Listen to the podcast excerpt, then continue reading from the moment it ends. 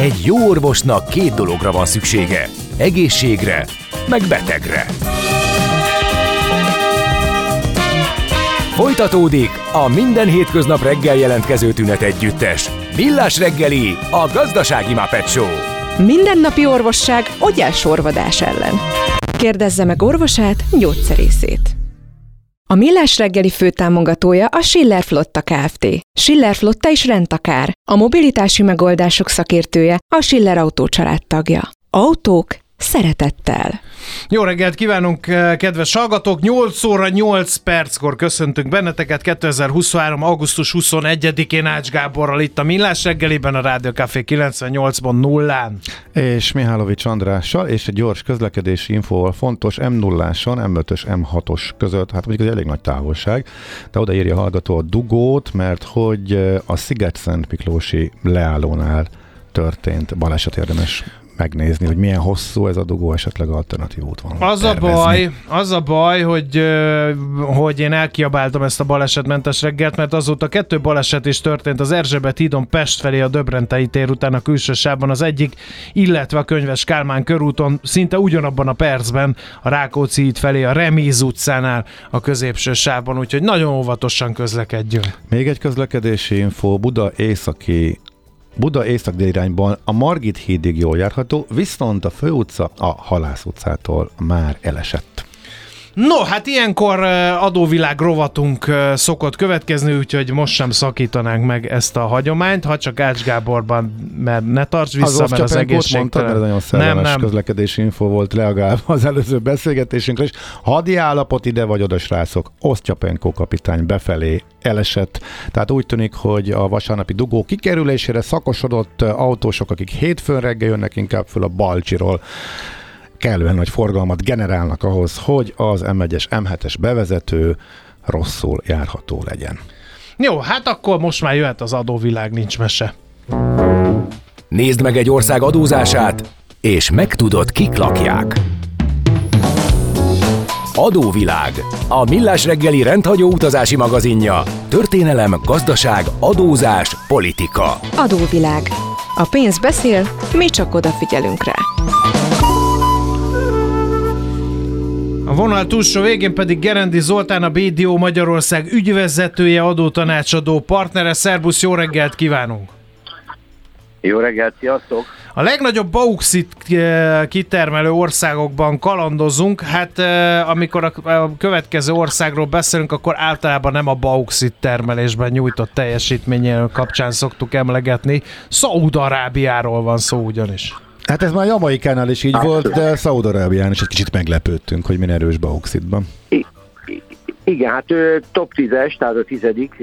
Azért foglalkozunk most a bauxitnál ezekkel az országokkal, mert a többi nagy termelővel, tehát az első szám az Ausztrália, utána Kína, új ezekkel az országokkal már foglalkoztunk, tehát akkor nem uh-huh. akartuk ismételni, és így jött be Jamaika hetedikként aztán e, így jön be utána a 8. aztán 9. E, Roma, e, e, Oroszország, és aztán a 10. E, Szaudarábia, amivel ma foglalkozunk, és aztán jövő héten meg Vietnámmal fogunk foglalkozni, amelyik a 11.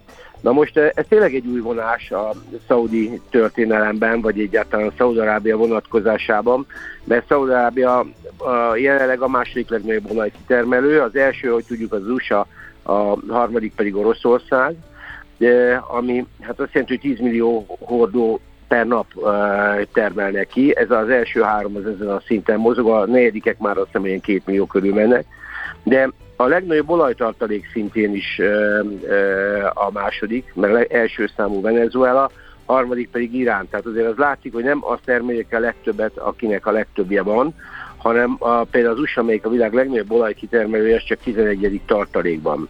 Tehát ezért ez egy, az olajiparra jellemző. Még annyit egyébként, hogy az ő olajiparuk 1933 óta e, működik, és e, alapvetően amerikai segítsége jött létre, e, tehát a, a GAF, a GAF Oil, amit ugye az autóversenyzésben ismerünk, az gyakorlatilag az volt itt, aki a, az olajipar születésénél bábáskodott. A bauxitról meg annyit, hogy a bauxit maga, mint, mint, mint ásványi anyag és az alumínium forrása, csak 1821-ben kerül felfedezésbe, felfedezésre Franciaországban, és Le Bau, innen van ez a bauxit név, tehát a baux az baux úgy írják, és a bauxit innen van a neve. Tehát ez egy viszonylag friss, friss fém, vagy fiatal fém és hát a, Szaudarábia is csak a 90-es évek végén kezd el ezzel foglalkozni. Most visszatérve az országra, Szaudarábiáról sok legje van, a Föld 13. legnagyobb országa, de egyébként a legnagyobb öbölbeli állam, 2,1 millió négyzetkilométerrel, tehát az egy nagyon-nagyon jelentős szám, és 30, 32 millió lakossal. Ez a 60-as évek még 5 millió volt, tehát a népesség azért elég szépen, elég szépen bővül. Na most a, a fekvése az óriási, tehát nagyon sok a szomszédos ország, tehát északról Egyiptom, Izrael, Jordánia, Irakkal van egy hosszas határa, aztán Kuwaittal, és akkor, a, akkor végigmentünk az öböl mentén, Katarral határos, az Egyesült Arab Emirátusokkal, Ománnal és Jemennel. Tehát gyakorlatilag az arab félszigetnek a meghatározó területe, ami, ami a történetileg is egyébként érdekes, mert ez a történelem során nem volt annyira egy felkavart vagy egy ilyen nagyon fontos terület. Mindaddig, amíg 571 körül megszületett Mekkában Mohamed proféta, és hát ő 632-ig ért, és megalapította a Mohamedán vallást. Ezután jönnek létre a kalifátusuk, az iszlám terjeszkedése az éppen végig is megyük, egyébként a szunita vonalat képviselik, és abban is egyébként a második legnagyobb szunita, vagy második legnagyobb iszlám ország, legnagyobb az Indonézia, aminek, aminek a, a, a, a hatása létrejönnek a kalifátusok, de ezek a nagy erőt nem képviselnek, úgyhogy amikor létrejön az ottomán birodalom a 16. században, akkor a birodalom részévé válik, de nem folytak itt olyan különösen nagy háborúk, földrajzi jelentősége sem volt túl nagy ennek a területnek, de, de a törökök a, a birodalmos csatolták. A, ez, ez azért nagyjából szembe ment azzal, amit a, a, a, a szaudiak elképzeltek, tehát ők azért próbálták a, a, a saját önállóságot minél előbb megteremteni, létre és jönnek ilyen önállósodási törekvések már 1744-ben, de ezeket azért a törökök elég jól rendezik, tehát a szaudi állam, tehát a szaudi, Szaud-Arábia egyébként az Al-Saud királyi család nevéről kapta a nevét, tehát ez volt az első olyan család, amelyik, amelyik megpróbálta függetleníteni magát az ottomán birodalom alól. 1915-ben felszabadulnak az ottomán birodalma. Egyébként az ottomán birodalmat se úgy kell elképzelni, hogy nem, tehát le voltak győzve, de igazából nekik megvolt azért az önállóságuk. És utána egy angol protektorátus alá kerülnek, aminek az a, az érdekessége, hogy ők nem voltak sose gyarmat. Tehát tíz ilyen ország van egyébként a világban, amelyik hasonló sorsot hoz, de például a legnagyobbak Irán, Nepál, Kína, Japán, Etiópia. És ez annyiból érdekes, hogy a, ez az angol száz vagy bármilyen más gyarmati kultúra itt nem jelentkezik. Tehát ez egy, ez egy vegytiszta iszlám ország, amelyik hát gyakorlatilag 1932-ben e, létre is jön így Szaúd-Arábia formájában, és ez egy abszolút monarchia. Tehát gyakorlatilag a szaudi család irányítja. Angol segédlette. Van egy nagyon jó film erről, az arábiai Lawrence. Jó hosszú film, de nagyjából a nemzették kovácsolódásukról szól.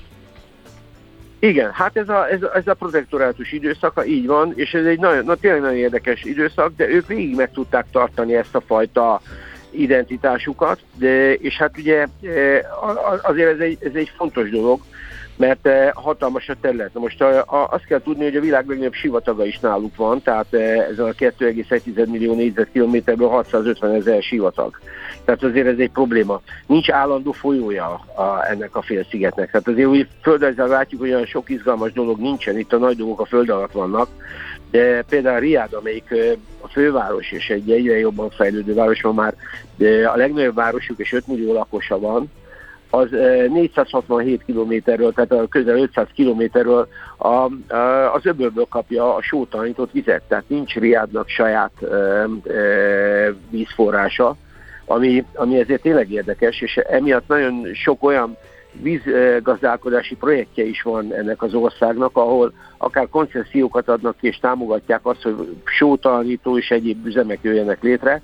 Ez azért érdekes, mert valójában a, a, a talajvízükből tudnak még valamit nyerni, illetve ez a sótalanítás megy. Mélyfúrású kutyaik voltak, de azok, azok nem annyira jelentősek. Tehát a, a sótalanítás a legerősebb módja, és nagyjából majdnem minden városuk ettől függ. Uh-huh. Ebből eredően egyébként a, a szennyvízgazdálkodásuk is baromi érdekes, mert a szennyvíznek egy jelentős részét ők még öntözésre használják. Tehát ez az ország abszolút rá van szorulva arra, hogy a vizet még akkor is, hogyha a szennyvíz bármilyen formában felhasználják. Tehát a, a földrajz a, azért is érdekes, mert egyébként az országnak egy jelentős részét hegyvidék uralja, ez inkább a dél, dél nyugati rész, ahol a legmagasabb hegycsúcs 3133 méter, tehát, és itt kezdődik az érdekes rész, hogy milyen ásványi kincsei vannak, és meglepően sok. Tehát az olajat tudjuk, hogy ez a partvidék, és gyakorlatilag ugye az öböl, de a, a bauxit, arany, réz, és rengeteg kő, minden, az, az gyakorlatilag itt megvan. Tehát ez, az, ez az, arabi, ez, ez az arab, arábiai shieldnek hívják, ez 14%-a a területnek. Itt vannak az ásványi kincsek döntően, ami, ami, amiről ma is beszélünk, tehát a bauxitról, és hát ez, ez, ez az, ami, ami, ami most nagyon fellendülőben van. Tehát a, az olajipar mögött a második legnagyobb iparuk a bányaipar, amiből 2022 végén már 377 projekt ment 35 lokációban. Most ezek, ezek nem történelmi tevékenységek, ezek az elmúlt 20 évben indultak. Ennek a, a legtipikusabb példája a bauxit és az alumíniumipar, tehát a bauxitról tudták, hogy van még hozzá nem is kevés, de mégis, és most már több, tehát több projektjük van, ami nagy, de a leg, egyik legjelentősebb az a 2015-ben indult Alkoával indult nagy beruházásuk, amelyik egyébként ma az egyik legnagyobb ilyen alumíniumipari finomító. Tehát ők nem csak feldolgozzák, nem csak bányászták, hanem fel is dolgozzák az alumíniumot, és így, így gyakorlatilag a top 20-as, tehát 20. legnagyobb exportőr már alumíniumból uh, Szaudarábia. Tehát ez azért egy érdekes fordulat, mert úgy néz ki, hogy energiájuk van, és a, tehát bauxituk is van, tehát miért Hát igen, a, igen, mert a, hogy ugye az egy nagyon energiaigényes, Magyarországról ezért abszolút. szorult vissza a régi dicső időköz képest az alumíniumgyártás, mert hogy nagyon energiaigényes, és ugye nekünk Abszolút. nincs is annyi bauxitunk, meg, meg ugye kell hozni az energiát is, tehát hogy így ez nem nagyon éri meg, de ez így összenőhetne arra felé, igen. Abszolút. Igen, ők nagyon, nagyon, nagyon próbálják ezt a diverzitást uh, erősíteni, és mondom, a 20. legnagyobbak már, ami egy ilyen kezdésnél, tehát 10-15 éves iparágról beszélünk, nagyon erős, a legnagyobb piacai egyébként Japán, Brazília, Tájföld, Európában Svájc és, és Olaszország. A, a negyedik, amit még érdemes a, a, a gyakorlatilag a, a bányaipar, tehát a olajipar, bányaipar, alumíniumipar és a mezőgazdaság a negyedik, amelyik szintén jeles, és érdekes, egyrészt vannak tényleg olyan területeik, amelyek önmagában véve alkalmasak mezőgazdasági termésre, de ez nem lenne olyan sok, ez a partvidék és így tovább. De úgy tűnik, hogy próbálnak a sivatagi részből is, és itt elég jelentős kínai projektek is vannak, hogy hogyan lehet gyakorlatilag különböző, hát alapvetően kietlen területeken mégiscsak mezőgazdaságot megteremteni és ebben is elég jól élen járnak. Tehát úgy tűnik, hogy Szaudarábia kezd, kezdi azokat a pénzeket, most eltekintve egy-két ilyen esztelen projektől, mint amiket látunk el, meg a városprojekten hát amikor ugye síelni a... lehet ugye ott a, valahol a, a, valamelyik a emirátusi tagállamban, az például ilyen, igen. A Dubajban van egy ilyen sízé, de, de ők most megépítik a világ egyik legnagyobb ilyen, ilyen, ilyen e, e, egy olyan, olyan projekt, amelyik aztán a tengerparton megy be a fővárosi, vagy nem is tudom meddig, ami 100 kilométeres, de egy ilyen teljesen önálló kultúra, és most így nem jut eszembe a neve, de a lényeg az, hogy egy, vá- egy falakon belüli város több szinten vonattal mindennel, de, de elképesztő dolgokra is költenek pénzeket, de, de emellett látszik, hogy nagyon hasznosan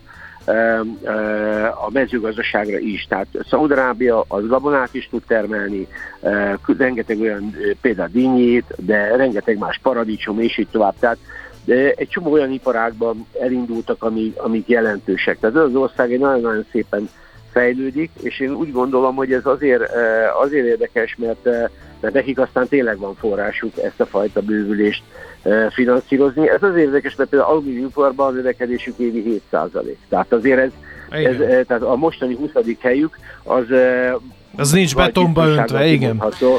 Így Ráadásul van, ugye azt is, hogy egy kicsit közelebb csónakázunk a, a szűkebb munkáthoz, tártkarokkal Igen. várják a, a vállalkozásokat, befektetőket, aki pénzt visz oda, igyekeznek minél többi befektetőt, pénzembert oda csalogatni.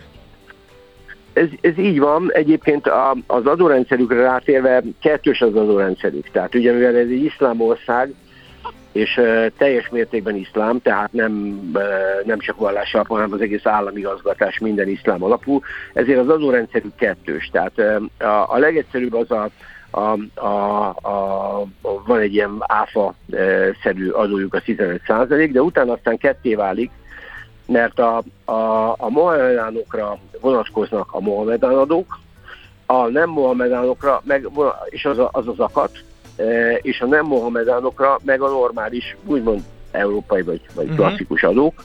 De ez azért érdekes, mert a, mert a mohamedán társaságok, amiben a, gyakorlatilag iszlám pénz van benne, vagy iszlám tulajdonosok, és így a, az állami cégek is, ugye a királyi cégek, azok adómentesek, e, miközben a, azok a cégek, amelyek e, ilyen vegyes vagy nem, nem Mohamed, azok 20% profitadót fizetnek. Tehát gyakorlatilag ez egy, ez egy teljesen ketté bontás. A zakatot, aki, aki fizeti, az, az egy ilyen fajta Hát kvázi jövedelemadó, de ennél többet kéne tudni, mert például a, a magánszemélyeknél, akik egyébként alapvetően jövedelemadó mentesek, kivéve akik nem mohamedánok, a, a, azoknál gyakorlatilag 2,5 százalék a megtakarításaikra. Tehát, és ez egy ilyen, azt mondják, az iszlám ötödik lába az akad, tehát hogy gyakorlatilag hogyan kell a, a gazdagoknak a szegényeket e, e, támogatni, miközben a, a magánszemélyeknek, tehát a, a, ezeknek szintén 20%-os jövedelemadójuk van, akik nem mohamedánok. Most nem mondom, hogy miért érdemes áttérni, de, de azt azért elég jól lehet látni, hogy ez az ország de ezt a kettősségét egyébként szerintem a bankrendszer is ugyanígy kettős, ez a, a iszlám bankolás működik, amelyiként tényleg alapvetően eltér a kontinentális bankrendszertől, így működik. Tehát ez az ország egy egészen más adórendszert üzemeltet, de azért azt tudni kell, hogy az, az adózásnak ebben az országban egészen más a szerepe, mint mondjuk Európában. Tehát ez nálunk egy társadalmi bevétel, és úgymond egy közös költség, amit mindjárt fizetünk, itt erre nagyon nincs szükség. Tehát itt egyszerűen azért, mert a, a, a királyi családnak ez, ez az, ugye az állami bevétel, és az abból az osztás, tehát ők ingyen lakásokat adnak, és így tovább. Tehát e, e, ezek, ezek gyakorlatilag e, az adó, az olajbevételeket, az adót helyettesítik az olajbevételek. Tehát valójában itt ez, a, ez az egyszerű helyzet, és ezért nincsen ez az adórendszer olyan értelemben túltolva. Tehát itt nem is érzem azt az elmozdulást, hogy ők például elmenjenek egy olyan világban, mint mondjuk Dubaj, vagy tehát az, az arab emirátusok. Itt sokkal inkább látszik az a gazdagság és az, az erőforrás bőség, ami ezt az adórendszert bőven ebben az irányba fogja tudni tartani. Egyébként érdekes azt látni, hogy ők, a, ők, ők, ők nagyon sok külföldi befektetéstől megszabadultak, tehát olyan értem, hogy kivásárolták. Tehát az Aramco is már a 80-as éveken e, kivásárolta az amerikai tulajdonosait, és hát e, amikor azt hiszem a, bekerült az Aramco a, a tőzsdére, akkor, akkor a, a 2000, úgy tudom, azt hiszem 19-ben mentek tőzsére, akkor a világ legnagyobb tőzsdei bevezetése volt 25 milliárd dollárral. Tehát azt megelőzően csak egyébként Kína volt a 14-es Alibaba bevezetéssel, amelyik durván 21,8 uh-huh. milliárd dolláros bevezetés volt. Tehát oda kell erre az országra nagyon figyelni, és ami szerintem meglepő, hogy rengeteg konzervatív dolgot látunk, de egyébként a gazdaságpolitikájukat nézzük, iszonyú innovatívak. Tehát nem tudom, hogy mi lesz ennek a vége, de nagyon szépen fejlődnek, és úgy néz ki, hogy az olajipari bevételeket nagyon okosan használják fel.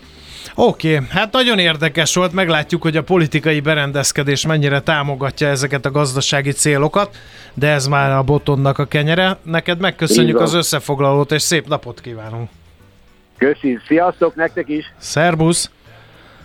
Gerendi Zoltánnal eh, váltottunk néhány szót eh, Szaúd-Arábiáról, a világ egyik legnagyobb bauxit kitermelő országáról. Ő a BDO Magyarország ügyvezetője, adótanácsadó partnere. Folytatódik az adóvilág.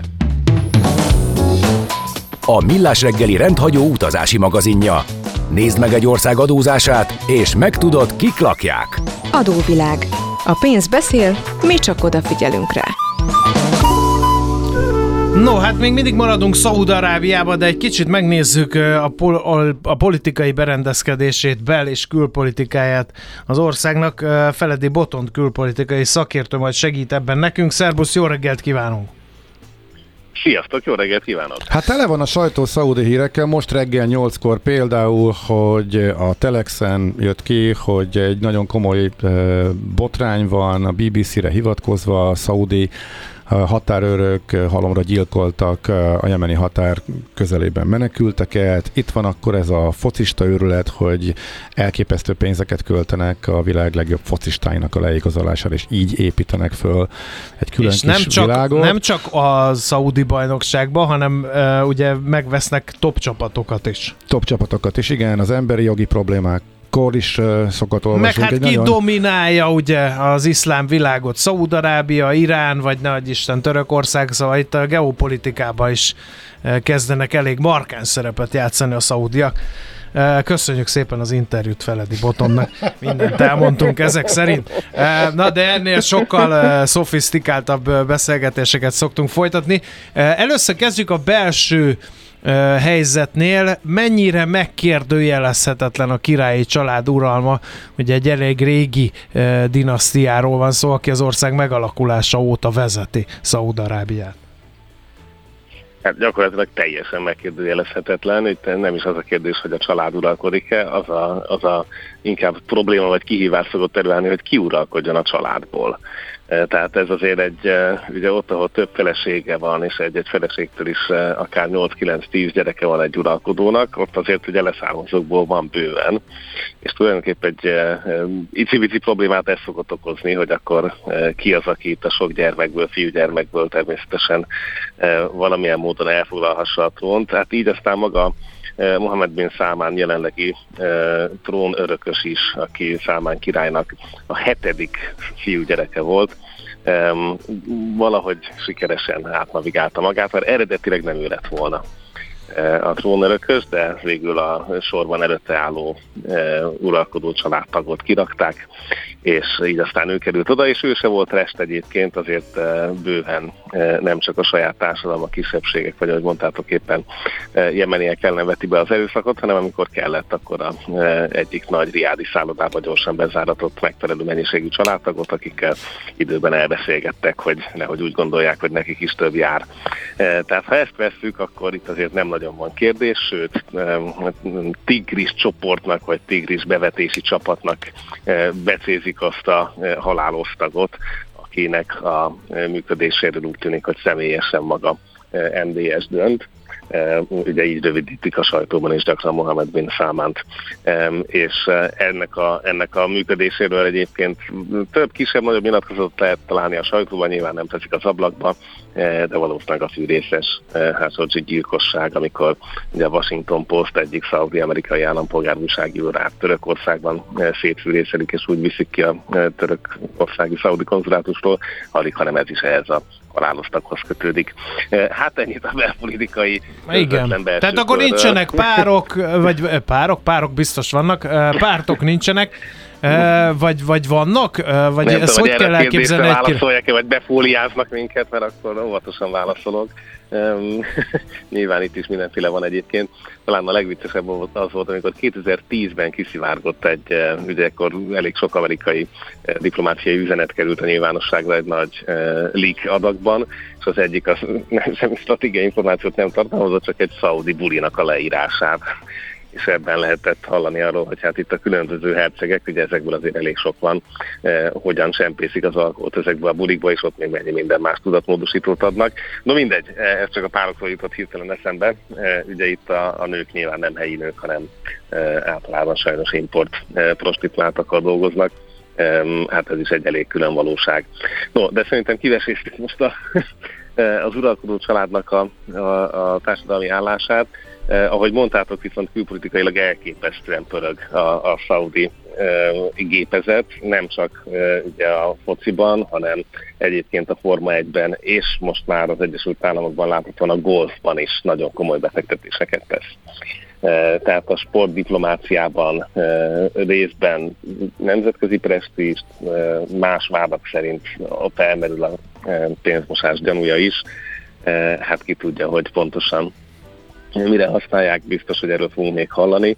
Ez az egyik fontos irány. A másik, amiről én is meglepődtem, de abszolút láthatóan működik, ugye ez a szaudi-izraeli tárgyalás most már évek óta, amiről időnként hallunk, hogy talán hát történik igen. valami, talán nem történik. Beszéltünk róla vele többször is, hogy az Egyesült Államok mintha megunta volna a meddő próbálkozásokat a közel-keleten, és mondta, hogy rendezzétek le ezt egymás között, fiúk, valami ilyesmi zajlik, és így fordulhatott elő, hogy, hogy az említett két ország tárgyalgat.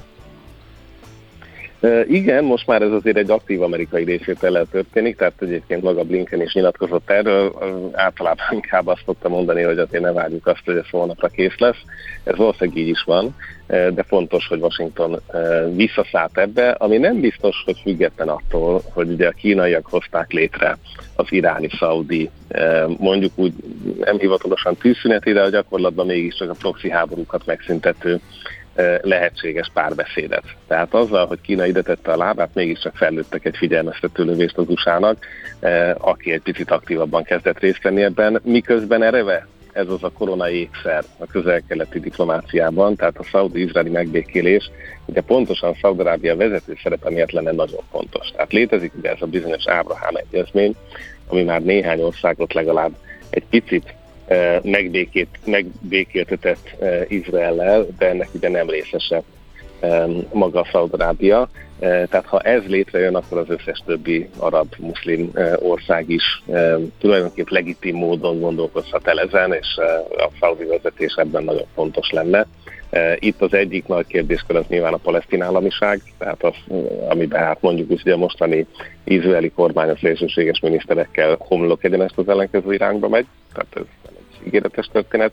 A másik, és ugye itt jön vissza az Egyesült Államoknak a része, hogy a szaudiak nem csak az izraeliekről szeretnének e, dolgokat, hanem az Egyesült Államoktól is, konkrétan egyébként a legfejlettebb fegyverrendszereket, e, amelyekhez most még nem férnek hozzá, e, másrészt pedig biztonsági garanciát szinten átószerűen, tehát hogyha megtámadnak, akkor az amerikaiak majd segítenek alapon.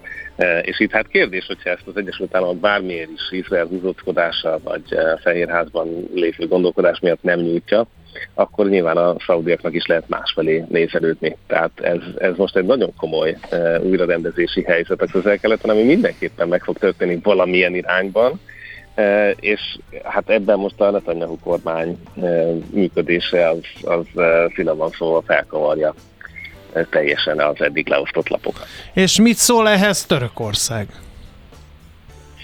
Törökország is ugye nagyon érdekesen mozog ebben, itt ugye a muszlim testvériség nevű szervezeten keresztül szponzorálták a, az ő környékbeli proxiaikat, politikai proxiaikat, tehát nem katonai értelemben. Ugye emlékezzünk vissza, Egyiptomban volt talán az egyik legsikeresebb kísérlet, még amikor e, Mursiék is hatalmon voltak Sziszi tábornok előtt. Ez úgy tűnik, hogy most egy kicsit vissza lett fogva. Ugye a törökökkel is e, elindult egyfajta párbeszéd, a, az arab országok részéről, illetve Izrael is a maguk mondján picit megbékéltek, tehát úgy tűnik, hogy a törökök is most másfelé figyelnek, hát ezt látjuk is, hogy egyébként a orosz-ukrán diplomáciában milyen fontos szerepet töltenek be, nem szóval arról, hogy eh, Erdogan tegnap megünnepelte a eh, Magyarország eh, keresztényi válásának évfordulóját. A hát testőrök meg megdádáztak valakit, aki állítólag csúnyákat mutogatott a török elnökre. Ezzel meg a magyar sajtó. Hű, Anna, hát akkor, akkor érezzük ezt a konfliktust is. Ugye mm, Igazából a, a szaudi befolyás az OPEC-en keresztül, tehát az olajtermelő országok szervezetén keresztül is hihetetlen erős, itt is az oroszokkal már régebb óta, tehát a Krím után nem sokkal 2014-16 között elindult egy intenzívebb együttműködés. Részben ez okozza a feszültséget az Egyesült Államokkal is, akik szerették volna meggyőzni Riádot arról, hogy többet termeljenek ki, ezzel lenyomva az olajárát, és ezzel az oroszok bevételeit csökkentve. De hát ezzel az összes többi OPEC tagnak is csökkent volna a bevétele, és hát ehelyett pontosan az ellenkezőjét döntötték Ugye volt az a híres tavalyi döntés, amikor két millió hordó per uh-huh. nappal eh, végül csökkentik a kitermelést. Tehát itt rengeteg eh, szinten folyik ez a, ez a konfliktus, eh, és azt látjuk, hogy eközben azért a, a Mohamed bin Salman hát nem a, nem a nagyon óvatos államfő közé sorolható, tehát itt tényleg a, a jemeni beavatkozástól, ahol aztán az éhezés legkülönbözőbb egyéb emberi jogi visszaélésektől kezdve, a, ugye a Katarra a diplomáciai krízisbe keveredtek. E, úgy tűnik, hogy közük volt még a e, libanoni Hariri miniszterelnök körüli incidenshez, ugye ekkor már védelmi miniszter volt sokáig egyébként előtte Mohamed bin Salman, de uh-huh. szóval minden is megtörtént. Uh-huh. Volt ott még egy, egy, egy helyen látszik, igen. Igen, egy dolgot, ezeket a gigantikus látszatberuházásokat nem tudom, látszat, vagy kirakat beruházásokat nem tudom kikerülni, egészen elképesztő összeget költenek egy 170 kilométeres városra, most ezen belül... Neom az, úgy hívják, azzal van, Line City-ként emlegeti a igen, azzal a van tele a sajtó, hogy sajtó, most igen. meg a kemény pluszokba egy e, hatalmas síközpontot építenek, 2000 állandó lakossal, közel egy millió éves látogatót e, várva, irgalmatlan, irgalmatlan pénzekből soha meg nem térülően, ezt, ezt miért, miért csinálják? Um Hát erre nekem most csak egy tippem van, de nem biztos, hogy mindegyikre természetesen ez igaz, de maga Mohamed bin Salman is, hogy egyébként a Xi Jinping és minden rendes diktátor szokta, általában korrupcióellenes küzdelemmel nyírbálja meg a saját riválisait, ő a családján belül. Uh-huh. Tehát az egy elég közismert történet, és szintén diplomáciai kábelekből lehet róla szépen tájékozódni, hogy milyen szintű a korrupció a, a mondjuk úgy, hogy a helyi arisztokrácia körében, tehát a királyi család felteszéles tagjai körében, eh, ahol az, hogy valamit kihirdetnek, aztán vagy megépül, vagy nem, de a pénzek eltűnnek. Tehát, hogy miközben nyilván más módokon is pénzhez juthatnak, ez is egy módja annak, hogy a családi vagyon újraosztását, vagy eh, folyamatos újraosztása körüli harcok zajlanak a, a, a rokonok között, eh, és hát ezt valószínűleg néha ilyen formában látjuk eh, és akinek ez megvan engedve, azt csinálja, akinek nincs, az pedig pont ezen elbukhat, és akkor az uralkodó leszámol vele.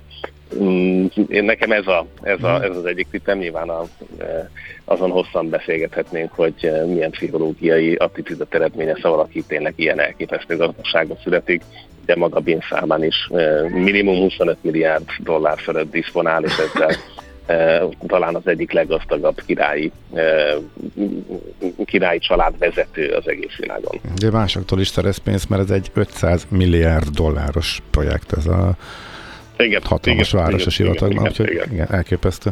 Na jó, oké, okay, okay. nagyon szépen köszönjük. Köszönjük További szépen, szép, napot. szép napot. Szép hetet nektek is, és a hallgatóknak is. Feledi Botont külpolitikai szakértővel beszélgettünk Szaudarábiáról. Adóvilág a Millás reggeli rendhagyó utazási magazinja hangzott el, ahol az adózáson és gazdaságon keresztül mutatjuk be, milyen is egy ország vagy régió. Adóvilág. A pénz beszél, mi csak odafigyelünk rá.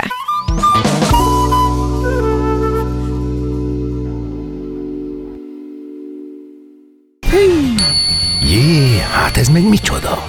Csak nem. De, egy aranyköpés. Napi bölcsesség a millás reggeliben. Hm, ezt elteszem magamnak. Szergej Brinnek van ma szülinapja, ráadásul szép kerek szülinapja, mert 1973. augusztus 21-én született a Google egyik alapító atyuskája. Jó sok lóvéja van most már ebből, hogy kitalált ezt a Google nevű keresőmotort, amely mindannyiunk barátja, ugye szoktuk ezzel ugratni azokat az embereket, akik valamilyen kérdésre nem tudják a választ.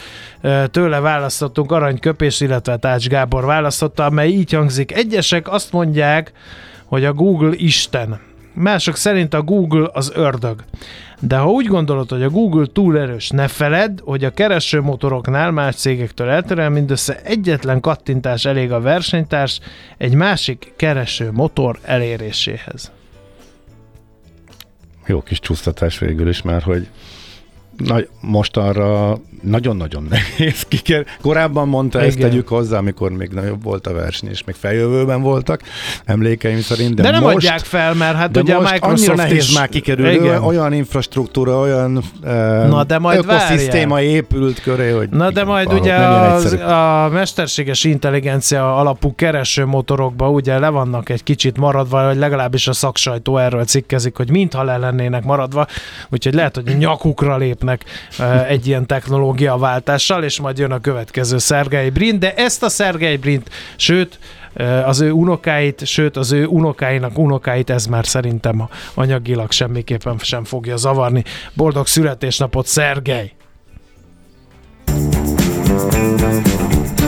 Nem tudod, hogy az információ özönben mi a fontos, mi a piacmozgató? Gyors jelentések, gazdasági mutatók, események?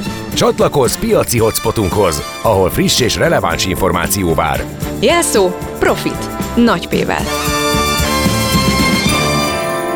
A vonal túlsó végén Turner György, vagy Turner György, bocsánat, nagyon rááll az angolra így Szergej Brin után a, a nyelvem.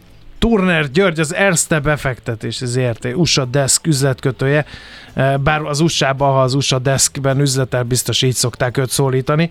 Eh, szerbusz, jó reggelt kívánunk! Mi van a tarsolyban ma reggel? Hát igen, eh, ugye végignéztük az előző hetet, egy ilyen körülbelül 2% környéki eséssel zárták az elmúlt hetet a, az indexek, ez alatt a S&P 500 a Nasdaq kompozit egész jól leírtam a a, a látképet. E, ennek a, az okát leginkább néhány, nyilvánvalóan van néhány egyedi vállalati sztori, tehát a Tesla-nál láttunk egy, például megint csak ugye belementek még jobban az árversenybe, van pár egyedi vállalati sztori, de nagy, nagyobb részt inkább arról beszélünk, hogy két dolog elkezdte aggasztani, vagy legalábbis továbbra is aggasztja a, a befektetőket. Az egyik nyilván Kínának a az újraindítás dinamikájának a megakadása, vagy nem, nem biztos, hogy azt mondjuk, hogy, hogy lassulása, de hogy többet vártak ugye a kínai újraindítástól. Ez egyelőre úgy tűnik, hogy egy, egy lassabb folyamat lesz, kicsit megakadt ez a e, kínai gazdasági dinamizmus. E, a túladósodott e, ingatlan szektor nem most aggasztja először a befektetői közösséget, de megint e, felmerült a, a hogy ez mekkora sérülőkerség lehet. E, tehát van, van ez az oldaladónak, és e, nem szabad elfelejteni, hogy az amerikai piacnak függetlenül a, a mondjuk, az, mondjuk az, az amerikai politikának attól a, a, az aspektusát, hogy szeretnék e, kicsit lemanőverezni az amerikai gazdaságot a kínai gazdaságtól, de gyakorlatban azért a kettő erősen össze van kötve.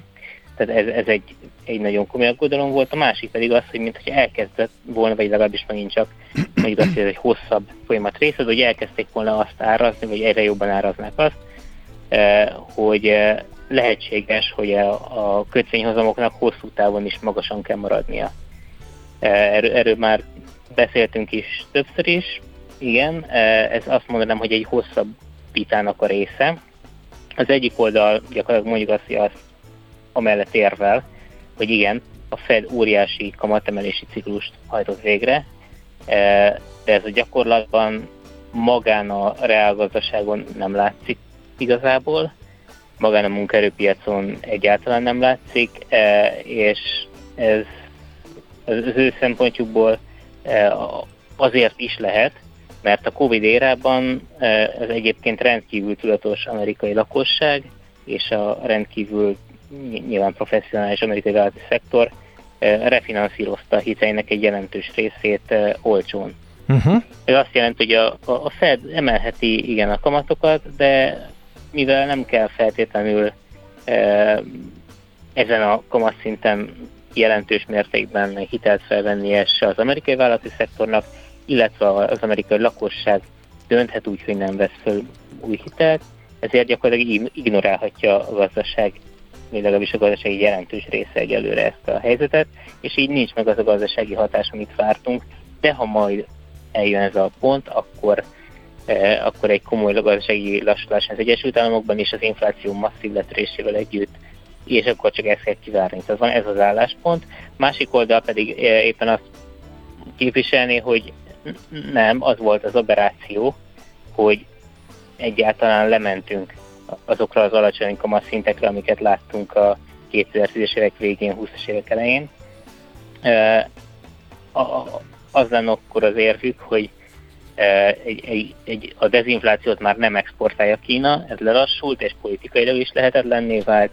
Az Egyesült Államok nem hajlandó annyira támogatni a bevándorlást, és ebben kétpárti konszenzus van, és emellett meg kiöregedik a, a gazdasági aktivitásból a baby boomer generáció, ami óriási volt, e, és mellette akarják újraiparosítani magukat, és ez gyakorlatilag kizártá teszi, hogy egy alacsony e, szint mellett e, egy alacsony inflációs környezetben éljenek. Ez azért érdemes kifejteni ezt a két oldalt, mert az amerikai hosszú hozamok szálltak el, vagy kezdtek el megint csak elszállni. Gyakorlatilag lassan a több éves rekord felé haraszolunk, e, és érdekes látni, hogy például az amerikai hozamok, e, hosszabb hozamok esésére fogadó e, befektetők egyre keményebb mínuszban vannak, és érdekes lesz azt látni, hogy most a héten például lesz két komolyabb adósság kibocsátása a US részéről, a 20 és 30 éves lejáraton.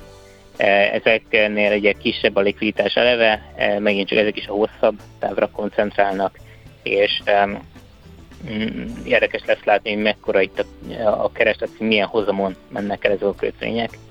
Emellett e, J. Powell nyilván beszélni fog, hiszen Jackson Hole-ban gyülekeznek a héten a, a megmondó emberei a monetáris politikának, és pénteken majd beszél J. Powell is, a, a Federal Reserve-nek a, az elnöke, e, és ugye pont a héten is lesz ez a két e, kibocsátás, tehát ezért lesz érdekes látni egyrészt, hogy a piac milyen típusú elképzelésnek ad inkább hitelt, hogy e, Powell hogyan kommunikál.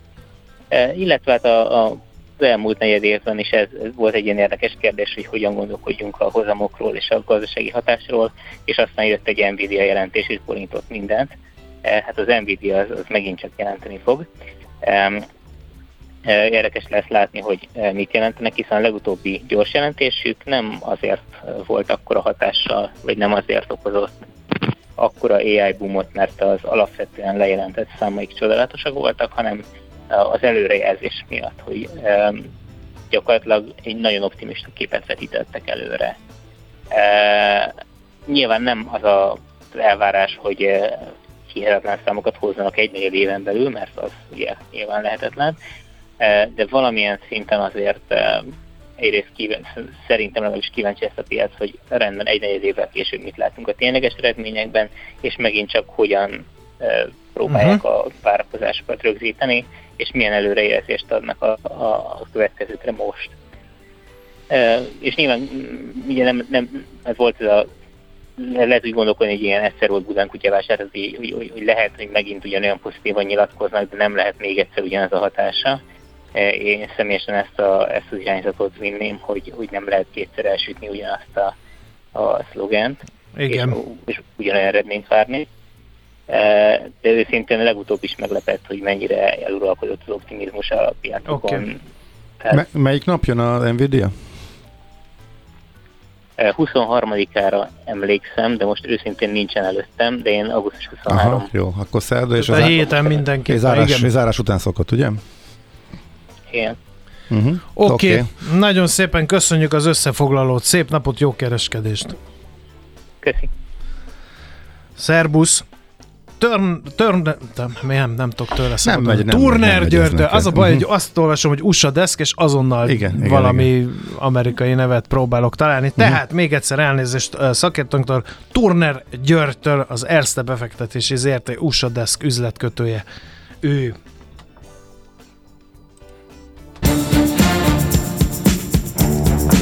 A Millás reggeli piaci hotspot rovata hangzott el. Azonnali és releváns információért csatlakozz piaci hotspotunkhoz. Jelszó Profit. Nagy P-vel.